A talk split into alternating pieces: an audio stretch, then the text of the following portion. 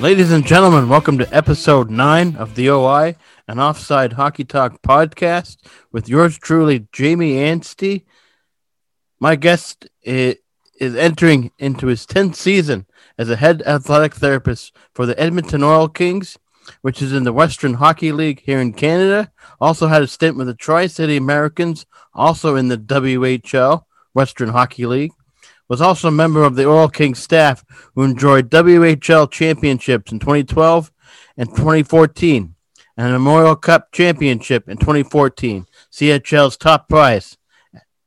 The Mount Pearl native served as an athletic therapist with Hockey Canada for the U17 Pacific team in 2012 and won gold at the 2013 Ivan Hlinka Memorial Tournament.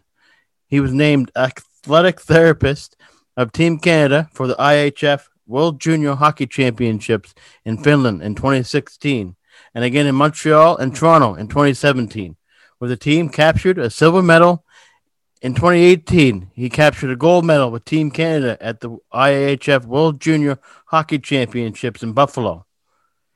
Also, a member of the staff at the 2014 Top Prospects game, the 2016 CIBC Canada Russia Series, and most recently it was a member of Team Orr at the 2019 Sherwin Williams CHL NHL Top Prospects game, and also was athletic therapist for Team Canada at the 2021 World Junior Hockey Championships, which was held in Edmonton, Alberta.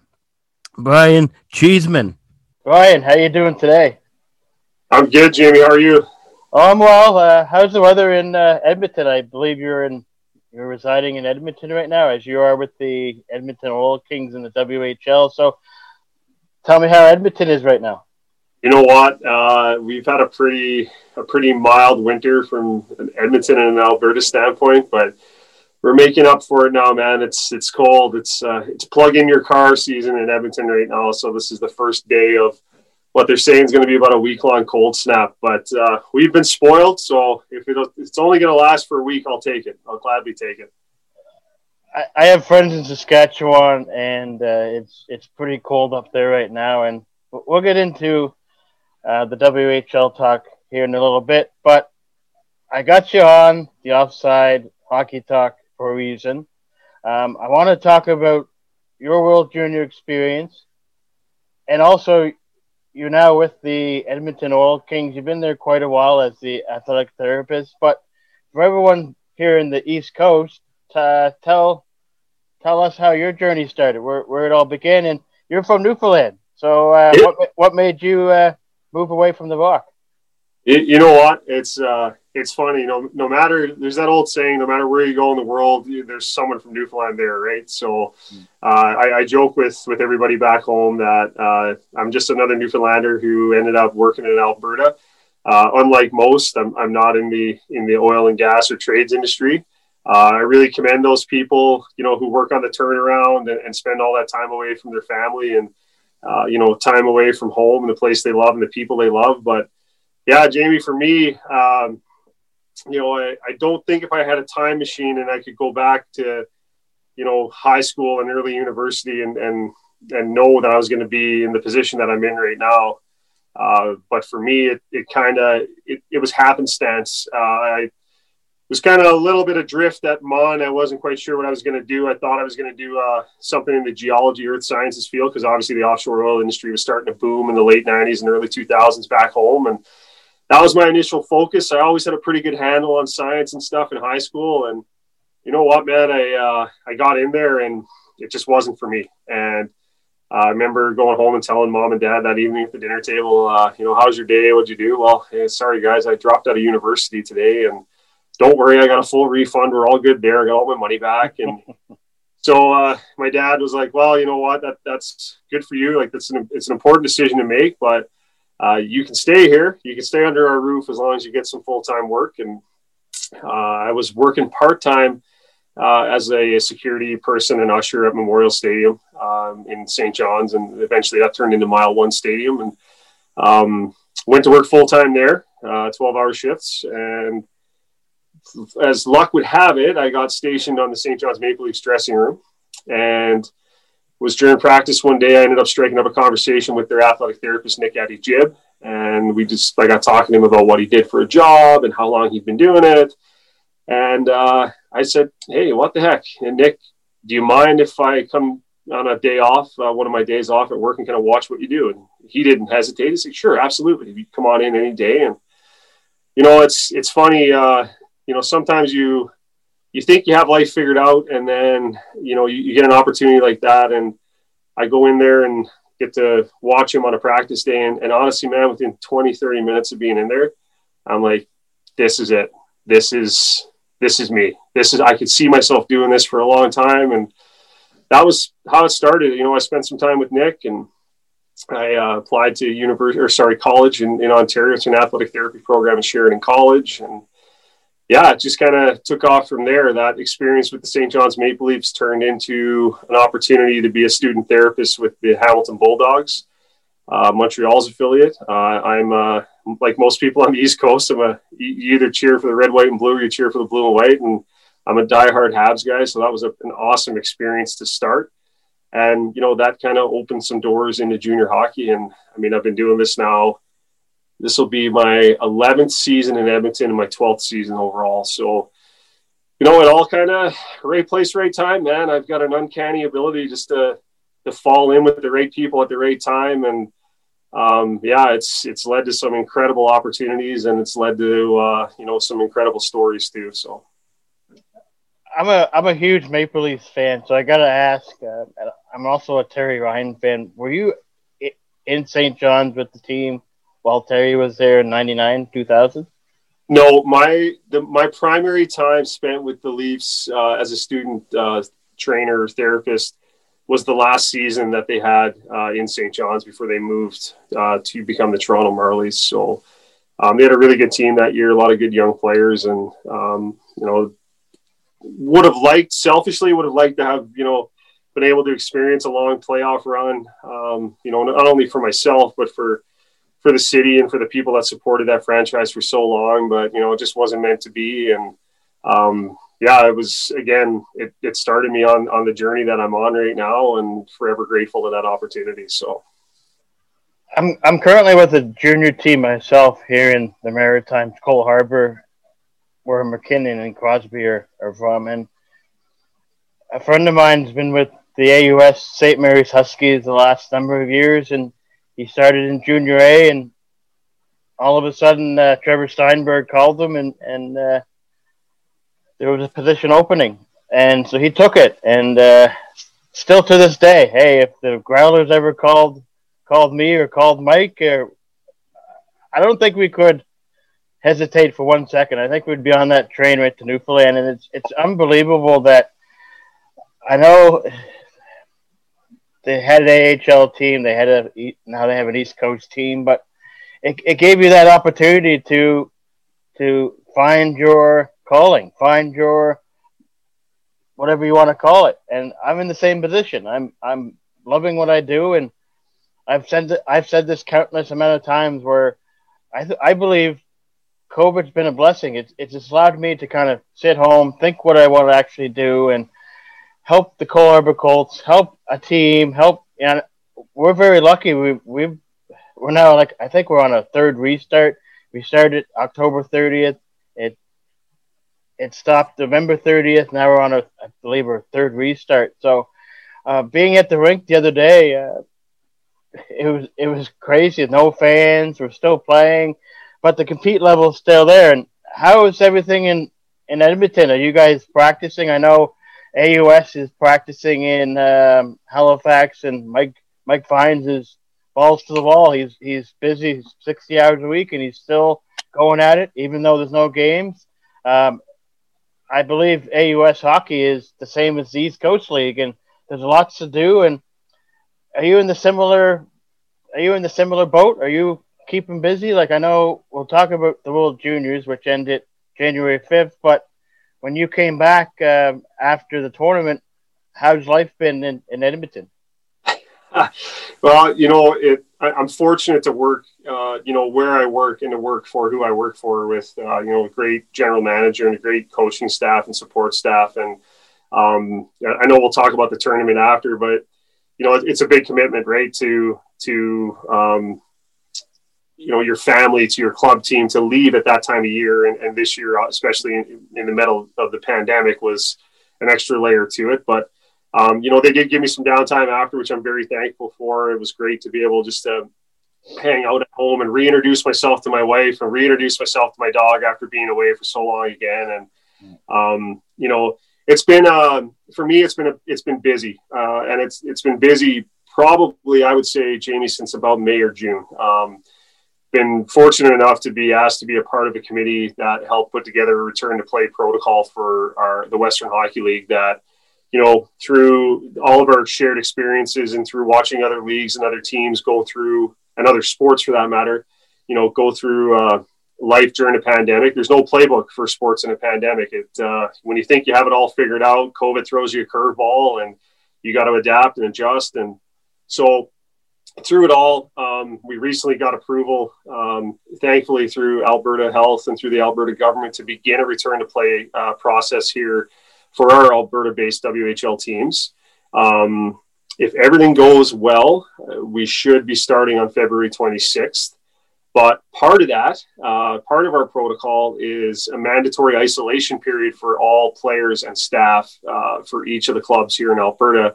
So right now, just quickly checking my calendar, I'm on day six of isolation. Um, and you know what? It's it's honestly when you, when you think about 12 to 14 days uh, in an isolation or quarantine type environment, your mind immediately goes to, man, this is going to be long. Oh, these days are going to be so long. What are we going to do? Like, how am I going to pass the time? And to our staff's credit, and by extension, the, our players, um, the buy-in has been incredible, man. Like, I run workouts for the guys every morning for about an hour over Zoom. Um, our coaches are doing meetings with them, going over video and systems. Uh, we have a social hour for them every night where you know they can get on, they can play poker, they can play cards, they can just hang out and be teenagers. I, I know amongst themselves as a group, they've organized you know online NHL tournaments. They're playing Call of Duty together. They're you know they're even though they're apart, um, and this is where dealing with this for 11 months, like we talked about earlier about being on Zoom and and everything being virtual it allows them to be together without physically being together, right? So uh, that's where we're at right now. We're almost halfway through this isolation period, and yeah, we hopefully get on the ice on February 12th or 13th, and yeah, we'll try and keep it going from there. I mean, we know there's going to be challenges along the way, undoubtedly, but we feel that we're you know we're going to be able to put our, our players' safety and our staff safety uh, you know, at the forefront and, and hopefully have some success in regards to getting the season off the ground and continuing to have it go. So, do you, get an idea of how many games that may happen when the WHL restarts? Yeah, right now uh, we're scheduled to play 24 games. So basically, we're going to play um, every weekend, every Friday, Saturday. We're going to play the same team uh, in a weekend. So if we do have a, a, COVID issue or COVID concern, then we're only there's only two teams involved instead of you know potentially four if we're playing different opponents each. But uh, yeah, a lot of a lot of hard work and and you know, went in behind the scenes, and we were lucky enough to have some some people consult with us from the outside who'd worked with uh, you know the NHL, the CFL, the double IHF bubbles. So you know we feel that we have a really good a really good plan in place, and it's going to allow our players an opportunity to finally, you know, after almost a full calendar year, finally get back together and, and play the game that they love. And, and, for us, I mean, I've been spoiled. I've been able to be a part of, of two hockey events, you know, during COVID. But, you know, for our staff, for us to be able to get back together again and for us to be able to be back in the environment that we love and doing the things we love every day, I think is, is key, right? Did the WHL, as you're part of the WHL, did they look at the the Q the Q League and see how they were going? Because right now we've got uh, PEI, Saint John and Moncton are out of the picture right now because of New Brunswick. They're in, I believe they're in code red, so it's it's quite a mess in New Brunswick right now. So right now it's only Halifax, Cape Breton, and PEI playing however many times. So did you guys look at that and say, hey, like this is how they're doing it? Maybe we can kind of do the same thing. Yeah, and, and for sure we looked at, at other leagues and and you know things they were successful in and things that they they had some challenges in. Um, you know, and it's not just limited to junior hockey. I mean, obviously, you've seen all, all the pro sports have, have, had their challenges with COVID, but I think what we've decided uh, to do here in our league, you know, is going to set us up hopefully for success this season. And we're very, we're unfortunate in that we have such a huge geographical area to pull from. I mean, we've got teams across four provinces and two states, and we're having to deal with you know multiple um, provincial health authorities and the state health authorities. So I think switching, you know, from a, an Eastern and Western model into more of a regional Alberta, BC, you know, Washington State, US, and, and Saskatchewan, Manitoba model, I think allows us to hopefully, um, you know, have some success in getting this started and getting it finished.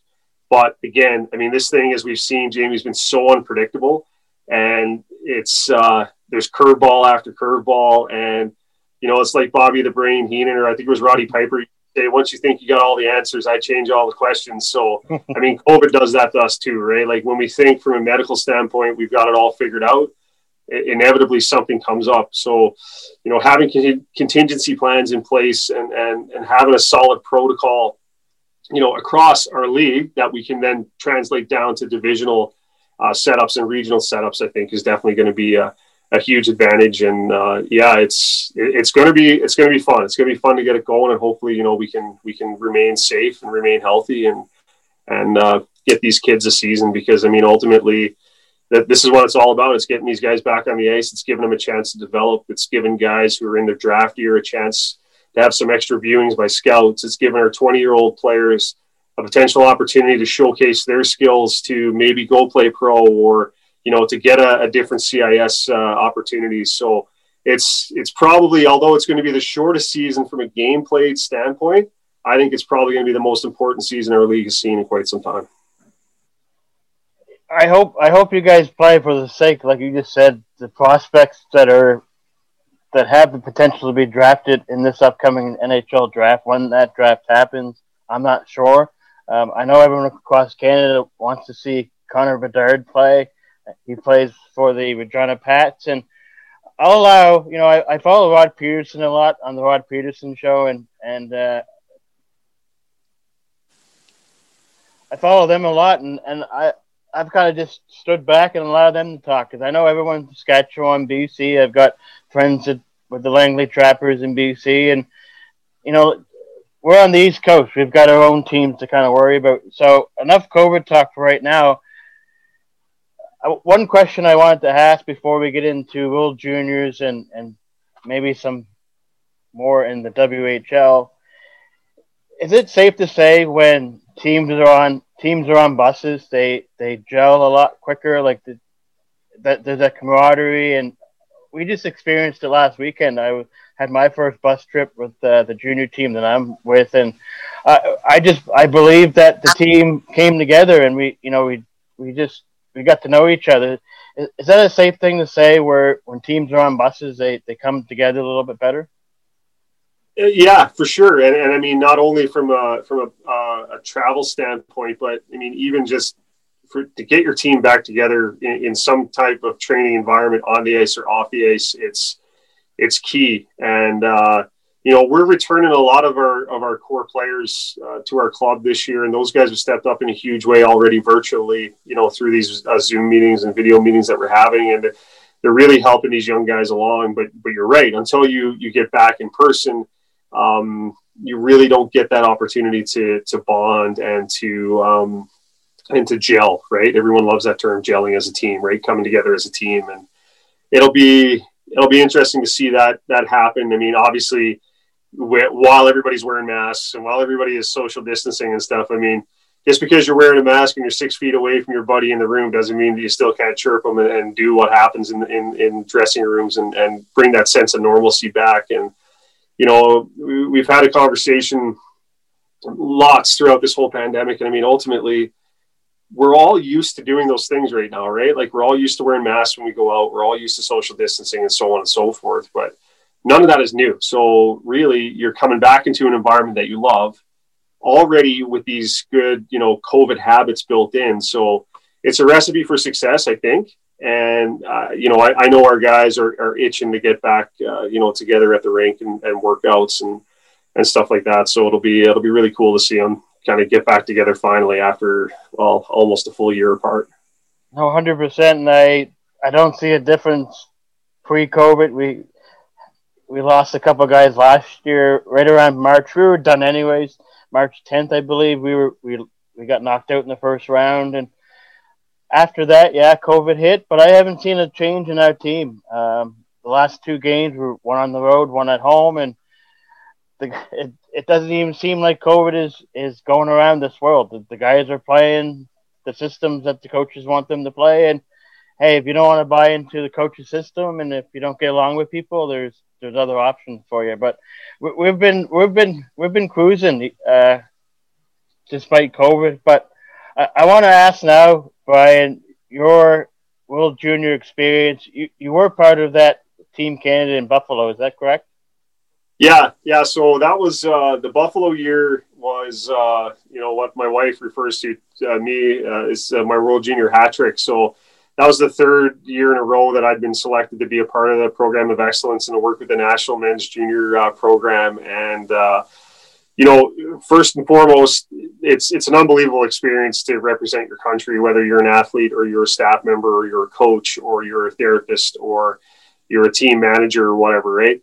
Um, it's it's unbelievable, and you know it's an experience and a responsibility that you know neither myself nor anybody who gets the opportunity to wear that those colors take lightly. So um, it was a bucket list item for me uh, when I started my journey in athletic therapy and hockey was to work for Team Canada, and you know the first year in Helsinki was an unbelievable experience. Um, you know, uh, from a a bucket list standpoint, to be able to be at that tournament, to be at that tournament in Europe to see how many Canadian fans travel, you know, at that time of year to be a part of that tournament was was insane. I mean, it felt like we had home games in Helsinki. We had that much support there, and you know, we we didn't have a great showing that year.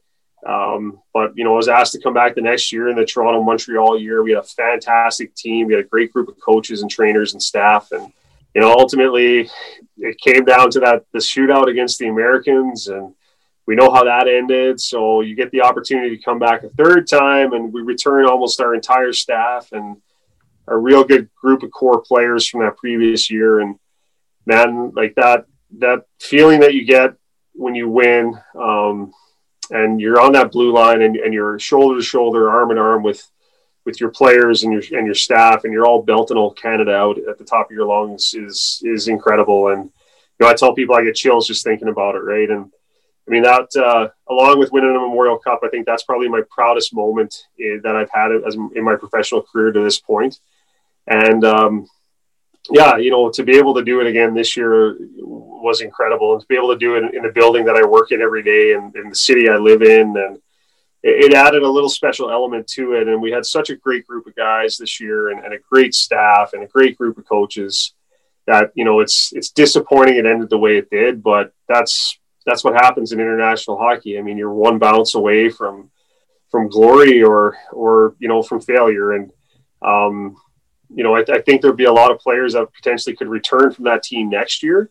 And I know having seen it before, there's an extra level of drive and an extra level of passion that comes with those guys that come back after suffering a stinging loss like that the next year that they, they have that big chip on their shoulder and they're like yeah you got us once you're not going to get us again. So it's uh yeah it's, it's it's incredible man it's it's something that i'm very lucky to have done and i hope to have an opportunity to do again at some point.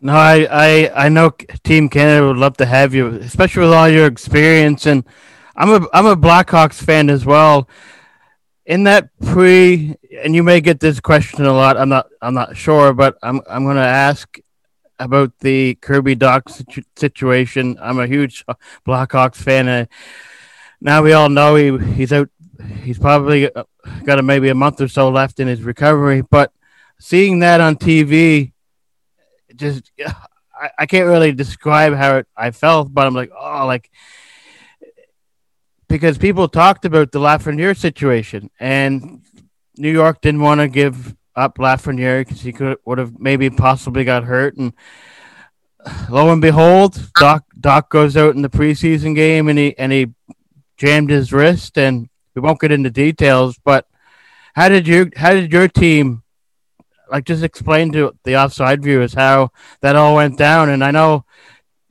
everyone in Canada, like just their heart sank to the bottom of the floor. They didn't have to be Blackhawk fans.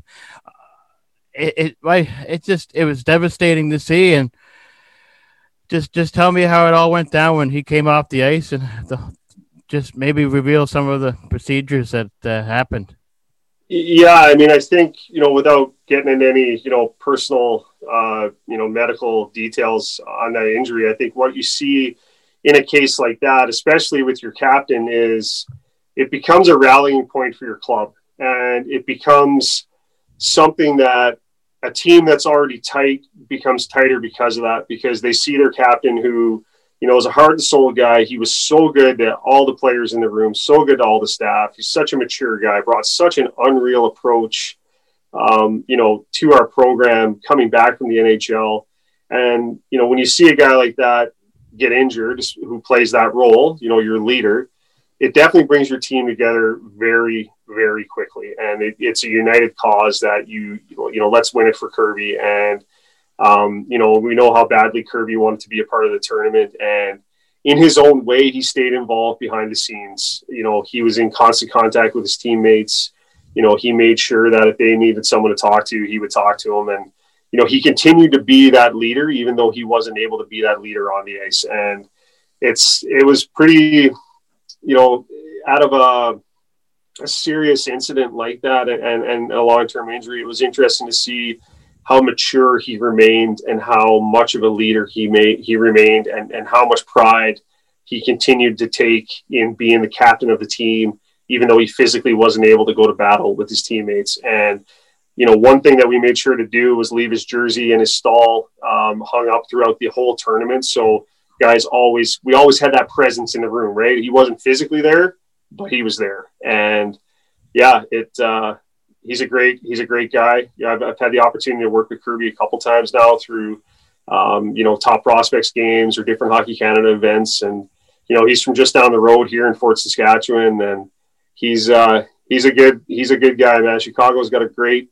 a great young leader there, and and he's got the opportunity, obviously, in that organization to learn from some very very successful people and some very successful leaders, right? And Duncan Keith and Jonathan Toews and Patrick Kane and and those guys and, and Brent Seabrook and um, they're they're lucky to have them. And you know, it's easy to say like you you never want to see anybody get hurt, but especially your captain in an event like that, it it, it definitely it's tough. It's a tough one, um, but he handled it incredibly well. And uh, yeah, you know, I wish him all the best in his recovery, and hopefully he's on the ice soon. And uh, I know he's in good hands there in Chicago. So no, teams definitely have to go through a diversity, and like I just mentioned, it was tough to see Dach go down. But I know another player wasn't able to fill his shoes, but everyone's got to step up and play a possible role like Dach did, and and it's unfortunate the outcome that that happened at the end of the tournament, but you know we're we're all proud with with silver, and you guys can't hang your heads uh, just because you won silver it's a it was a great accomplishment, and you you you brought home a great experience. But is there anything else you'd like to add in your your World Junior experience and throughout the last number of years? And you you just mentioned your Memorial Cup win. How how special was that, and how special was that Oilers team or Oil Kings team uh, that you were part of? I believe it was 2014 that happened. Yeah. Yeah, just to quickly touch on the Hockey Canada uh, experiences. I mean, they do such a good job looking after their players and looking after their staff. And, and, you know what? Making sure that the families are, are well taken care of and they're well looked after too, because it's a huge commitment for everybody, right? Uh, Christmas is a time where everybody gets together and you spend a lot of time with your family. And, um, you know, Hockey Canada does a fantastic job in, in engaging the families in, in what we do every year, and especially in the COVID year you know, families uh, sent surprise messages of congratulations and, and, best wishes to the players. We had our staff families all sent in messages and stuff. So it's, you know, it's it's nice to to have that little extra motivation. But you know, turning the clock back a little bit to the the, the successful run that we had as Oil Kings between the 2012, 13, and 14 seasons. I mean, it was a a time in our league where I mean, you have the same two teams play in the final for three years in a row, uh, you know, we beat Portland in Game Seven in 2012 uh, on home ice at Rexall Place, which was it was it was crazy, man. Like we had about 13, 14,000 fans in there on a Sunday afternoon in May, and you know, you're on the ice waiting for the trophy presentation, and you look up and you see all the banners from the '80s Oilers and all the retired numbers. You pinch yourself. You're like, "Is this really happening?" And know, the next year we we had an even better team, I think, the next year, but unfortunately we, we lost a few guys to injury early in the playoffs and um, Portland knocked us out in, in six games. And then the following year, we ended up playing Portland again. Uh, I, I, joke with their training staff there that we basically played a best of uh, best of three series, and uh, we won the first one, they won the second one, and the third one um, we had. Uh, I'll never forget this game as long as I live. Game six at home again, uh, Sunday afternoon, Mother's Day. Rink is just rocking. We have a two two goal leads blow the lead twice, uh, end up losing uh, in, in, overtime, have the quick turnaround to go back to Portland to play game seven. Um, no uh, visiting team had ever won game seven of the Western Hockey League championship on the road.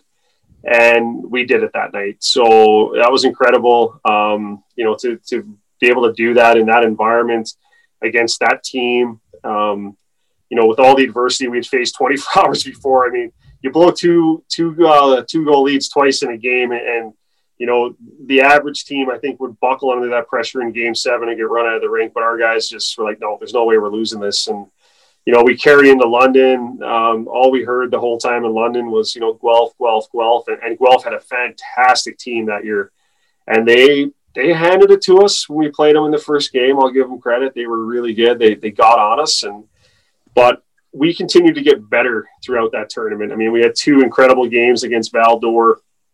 Uh, one we lost in double OT, and we play them again in the semifinal in triple OT. Curtis Lazar scores, you know, probably the most famous goal in Oil Kings history. Has one of the best celebrations as he's just skating down the ice by himself, pulls his glove off and wipes the, the stressful sweat off his forehead. And, you know, we get Guelph again in the final, and, and the game didn't start very well for us. We're down early and we're killing penalties early, but – the strength of our team that year was our resolve and our our unwillingness to ever give in and cave in when things started getting hard around us. And we had an incredible group of leaders on that team that year. Uh, you know, Griffin Reinhart, Curtis Lazar, Henrik Samuelsson, Mitch Moroz, you know, Tristan Jarry, our, our starting goalie. Like those guys were unbelievable. And, you know, they, uh, we had a little bit of a driving force behind us too. I mean, the, the year, the summer prior, uh, a former teammate of ours, Christian Pels, uh, an Oiler draft pick. You know, uh, he drowned in a tragic accident in Latvia, and a lot of our core guys have played with Pelsey, and you know, our model that year became "Play for Pelsey," and we made sure his jersey went everywhere we went. And you know, you, you hear those those Uh, you know uncanny stories about the guardian angel or that little good luck charm, or someone's watching over you, and man, I'm telling you, I have no doubt that that guy was he was on our shoulders that whole year, and especially that tournament. And one of the coolest things that happened on the bus, we talked about bus rides earlier. So the bus ride back from the rink in London to the hotel. Um, Mitch Moroz got a, a, text message from uh, Christian's dad in Latvia, who had been watching the game and had watched, you know, uh, followed us the whole season. And uh, he read it aloud on the bus. Like our guys were hooting and hollering, and Mitch is like, "Hey, I got a text to share with you guys." And he read it from uh, Mr. Pelson and said, "Thank you so much for honoring my son's memory." And man, the bus just fell silent. And it was at that point I think our guys realized just how important it was that we were able to do that win or lose, but we were able to honor his memory that whole season, and it definitely was a was a driving force towards our success. I asked Ryan, the assistant coach, um, during our bus ride last week, and I, I asked him. I said, you know, how how fun are the bus rides? And he's like, man, the it, it helps bring teams together, and it's it's. I, I really believe, and I already explained this, but it, it, it helps just bringing guys together and, and it's the junior experience. It's it. I've been in on teams before where there's, there's no bus ride. You're basically finding your own way to the rink, or your parents drive you to the rink, and, and you go you go to the rink, and they're all sitting in the locker room, not talking to each other. And uh, I'm now seeing like the guys are all like gelling, they're talking about whatever, and it's that's the whole junior experience. And I I know you've experienced that too, and I, I want to get into Dawson Mercer and Alex Newhook. How how special was it to have them as Newfoundlanders on Team Canada? I know they were on TSN there, and they were kind of providing us Canadians with some Newfoundland slang. But uh, how special was? Did it was it extra special to have Newhook and Mercer in that locker room, uh, especially being from Newfoundland? Uh, yeah, it was. Uh, when I when I look back on the event, it's definitely one of the highlights. You know, being able to share that opportunity with with uh, Alex and with Dawson, and I mean, as far as young men go, you really couldn't ask for two better ambassadors uh, for the province and for the sport of hockey in Newfoundland. And I mean, their their work ethic on and off the ice is second to none. Um, you know, they're unbelievable teammates. They're they're the type of player that people gravitate towards. I mean, you know, Alex is a little bit more of the serious one of the two. But I mean, Dawson, I don't know if that guy's ever had a bad day in his life. And, you know, he's always smiling, he's always upbeat, and, and that's infectious, right? And when you have that type of personality, regardless of where someone's from, but when you have that type of personality in your room, it's just, it drives your room, right? That you become the motor for the pulse. And, uh, those two kids were unbelievable, man. And uh, you know, we had some we had some good laughs uh, along the way. And you know, when uh, I, I, joked about with the two of them that you know, fellas, we're gonna have to have it like a Newfoundland kitchen party or something some night here. and, and uh, we never we never had the opportunity to do it. But with the event being where it was and being in Edmonton, and you know, with me be, uh, being a, an everyday employee essentially in that in that facility and knowing the guys that were doing the music and doing the game presentation. And I don't know if you could pick up on it on TV, but um, I, ta- I had mentioned about this kitchen party, and they uh, they said, okay, well, we'll play something for you. And then they started playing this uh, this version of, of Heave Away by the Fables that um, had a little bit of a techno kind of twist on the end of it. But when they played it the first night, Merce kind of looked back at me. He's, can you believe they're playing this? And the next thing you know, everyone is like banging their sticks on the boards. They're kicking the boards it became kind of something. So they played it every game from that point on. And, you know, the night that Newey scored when he came back uh, after he missed a couple of games, the DJ played The Islander, which is another, you know, classic Newfoundland and Labrador song. And uh, it was, that was our kitchen party, man. Like we had a couple of good tunes and everybody was kind of, st- you know, stomping along to it. And, but, it, you know, it, it was an incredible experience and to be able to share it with those two guys and, and just seeing, um, you know how important it, it, was to to everybody in the country because of what we'd all gone through with COVID. But you know, especially back home in Newfoundland, I mean, we all know. I mean, the times are tough there. I mean, the economy's not great, and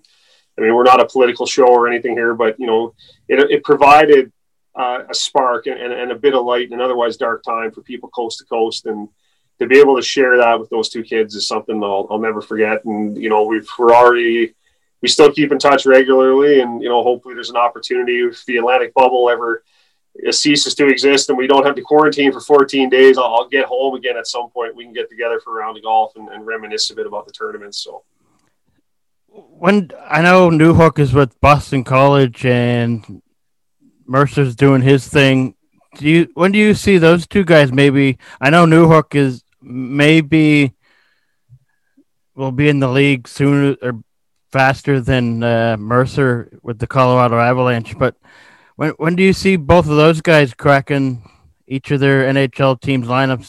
Uh, Newhook with the Colorado Avalanche and Mercer's with the New Jersey Devils. Uh, uh, is it safe to say you'll you can see Mercer in the league faster than, uh, or sorry, Newhook faster than Mer- Mercer with New Jersey?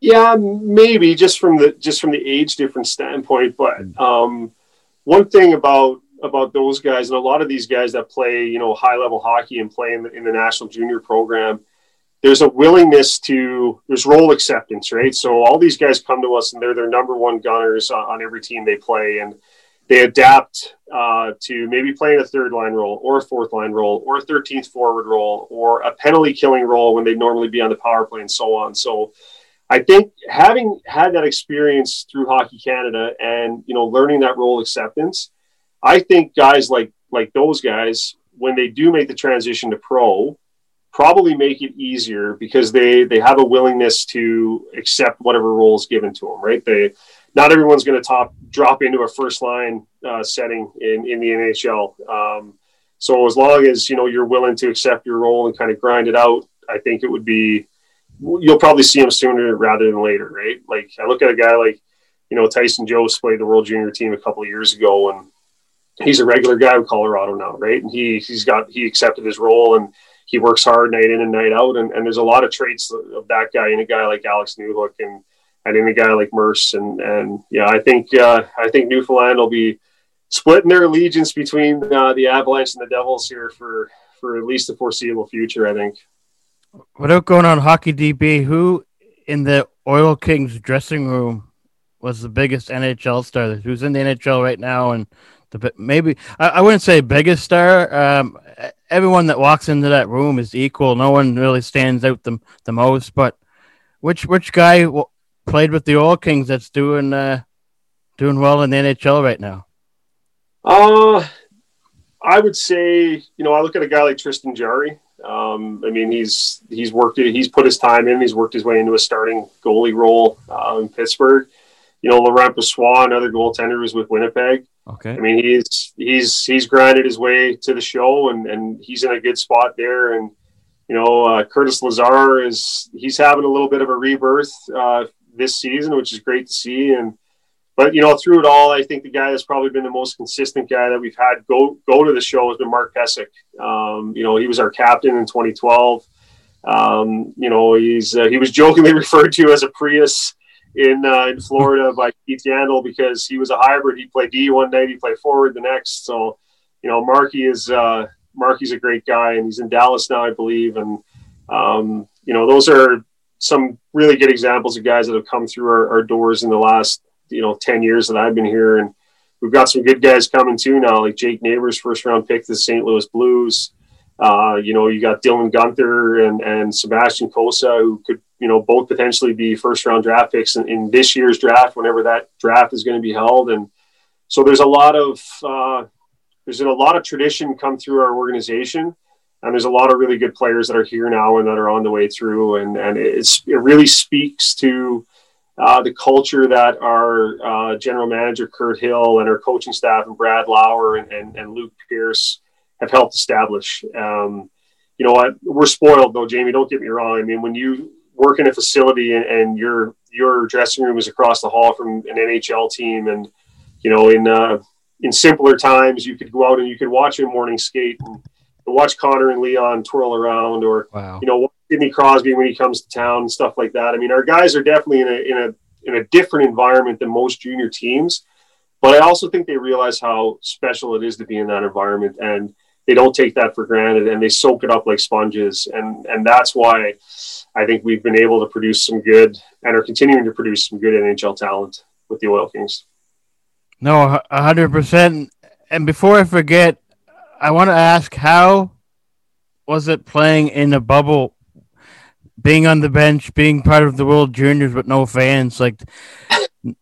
with with no fans, was that did, did that have an impact on on the game at all? Like I know it was in Canada, and maybe we could say, well, Team Canada lost because they're in front of their home fans, or there was they were on Canadian soil, and that maybe put some pressure on. No Kirby Dach, that was also said, and I don't believe no fans had an impact on that that game. It, we all know, like if you we follow hockey, we know how that game ended up. We know what happened, and hey, silver's not a bad thing, but at the end of the day, how I'm not really sure to ask the question, but how was it, I'm not really sure to use the word impactful or how was the atmosphere with no fans? Like, how did the team react? Like, was there yeah. Was there all? Did guys say? Oh, I wish there was fans to jack me up, or like how was how was the atmosphere with no fans? I think, uh, and like for me, having spent time in the NHL playoff bubble and helping those teams out, I, I kind of knew what to expect. And, um, you know, we had a, our sport uh, performance coach, mental performance coach, Ryan Hamilton from New Brunswick. Yep. He worked with the Tampa Bay Lightning still does work for the Tampa Bay Lightning. So he knew what to expect. So I think the, what our players really embraced was creating that own, creating their own energy, right, and creating their own buzz and relying on each other to kind of keep that flow going all game. Um, it's a different animal, man. When you're in a building as big as Rogers Place and there's there's nobody in the stands, it can feel it can feel cavernous at times. But when you commit to a process and you commit to kind of creating your own energy and creating your own buzz and and you know driving that emotional uh, side of things yourselves, I, I think in in a way it it'll never replace what a full building can do, and it'll never replace the energy that eighteen thousand five hundred can bring you any night.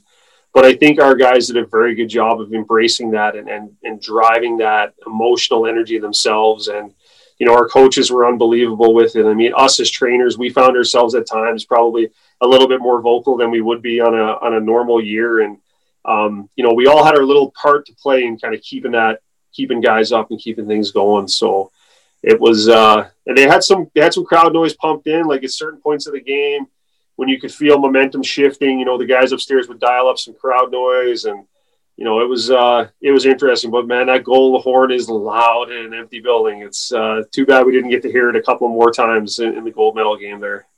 So you were you were actually a staff member on the top prospects game for Team Cherry. How is Team Cherry? Excuse me, sorry. How is Don Cherry in person?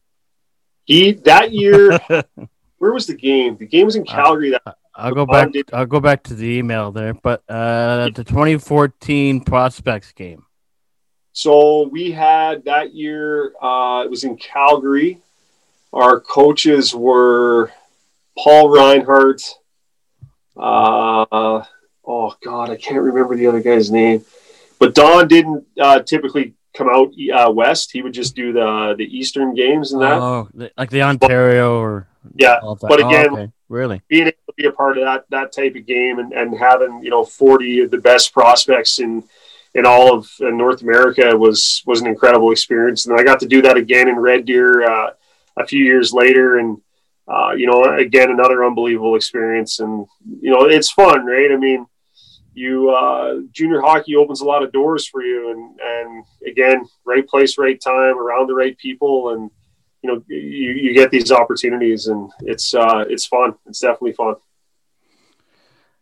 Man what, what a treat. I uh, i'm from newfoundland myself. I don't know if you can tell. Uh, i lost my accent because i moved away from gander when i was three years old and i, have a good friend mike fines who's from uh, somewheres up in labrador somewheres and to you, basically you had to move away from the island. I, I moved away when i was three so i, I got a head start uh, from everybody else. But man, I I uh, I got a hold of you there a couple months ago, and I was like itching. I was like, man, I, I can I can't wait to uh, talk to Brian. I know it's uh, he's part of the Team Canada and and doing his WHL thing, but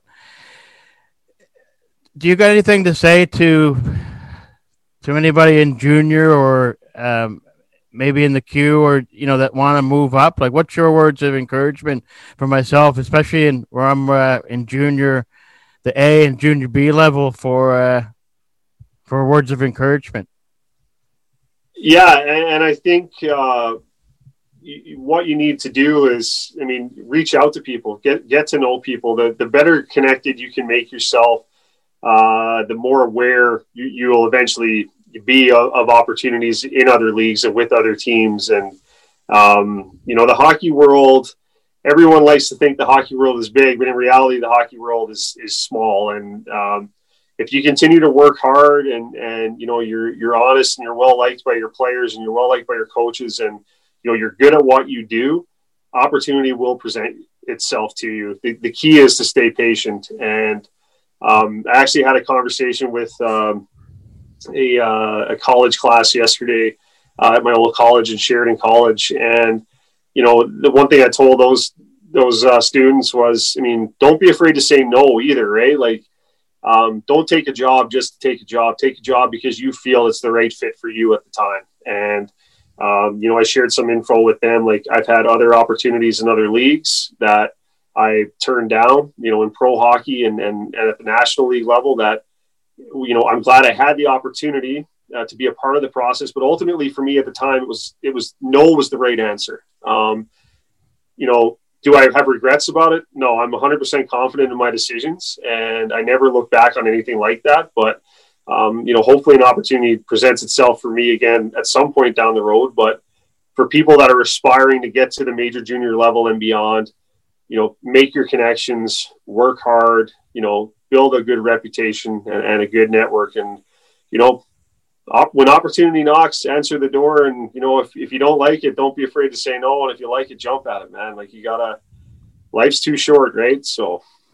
And the St. Where the St. John's Maple Leafs were in St. John's, and you were in Newfoundland. That that opened the door. Is an AHL team, and I'm I'm dying to move up, but I I uh, there's a window not closed yet here in in uh, Cole Harbor, so I'm I'm taking the bull by the horns and inspired by you. And I uh, I follow Nate Lapointe, who was on the Team USA. He's with Wisconsin, excuse me, with Wisconsin, and like I just said, Mike Vines is a true inspiration. He's six, almost I wouldn't say sixties, but mid fifties, and um, close with Doug over in West uh, University of Western there in Ontario, and they've been true inspirations. Like you just said, uh, connect with people, get to know people, and I don't know how life would be if, if COVID didn't happen because I'd probably still working 60 hours a week away in New Brunswick. And now that I'm settled, I'm kind of doing this podcast thing with Offside and helping my team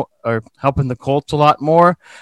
I'm to share this this interview with uh, Clarky and the gents over at the Rod Pedersen show. And Clark Monroe and Max have a great thing going with the Rod squad. So, I, I do want to ask: Do you have any good Regina Pats, uh, Edmonton Oil Kings stories going into their barn or them coming into your barn? I know they're in Regina, there, Saskatchewan. So I, I just wanted to ask you if you had a possible uh, story between the yeah. Regina Regina Pats.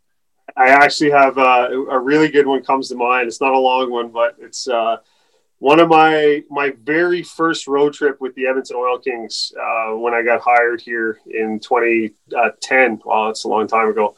Uh, we went to Regina, and uh, that night it was. I, I, had a year previous in the league in Tri City in, in Kennewick, but this was my first time working, uh, you know, junior hockey in Canada essentially, and we played the Pats, and man, it was it was a good game. It was getting a little bit chippy. You could see it coming. You knew it was going to happen we had a line brawl and we had a goalie fight at center ice at the Brandt Centre. And I remember looking down the bench at my equipment guy, like, yep, yeah, this is junior hockey, man. This is the stuff that you you've seen old videos of and you've heard old stories of. So, you know, my first road trip uh, with the Oil Kings and the Pats, we've got a, a, goalie fight at center ice. Our goalie was Cam Lanigan, and I want to say the Pats goalie was Damien Ketlow and uh, I believe he may have dislocated his shoulder when he fell at the end of the fight. So it was there was so much going on. You didn't know where to look. It was just absolute pandemonium. It was like the uh, WWE Royal Rumble come to life on skates, and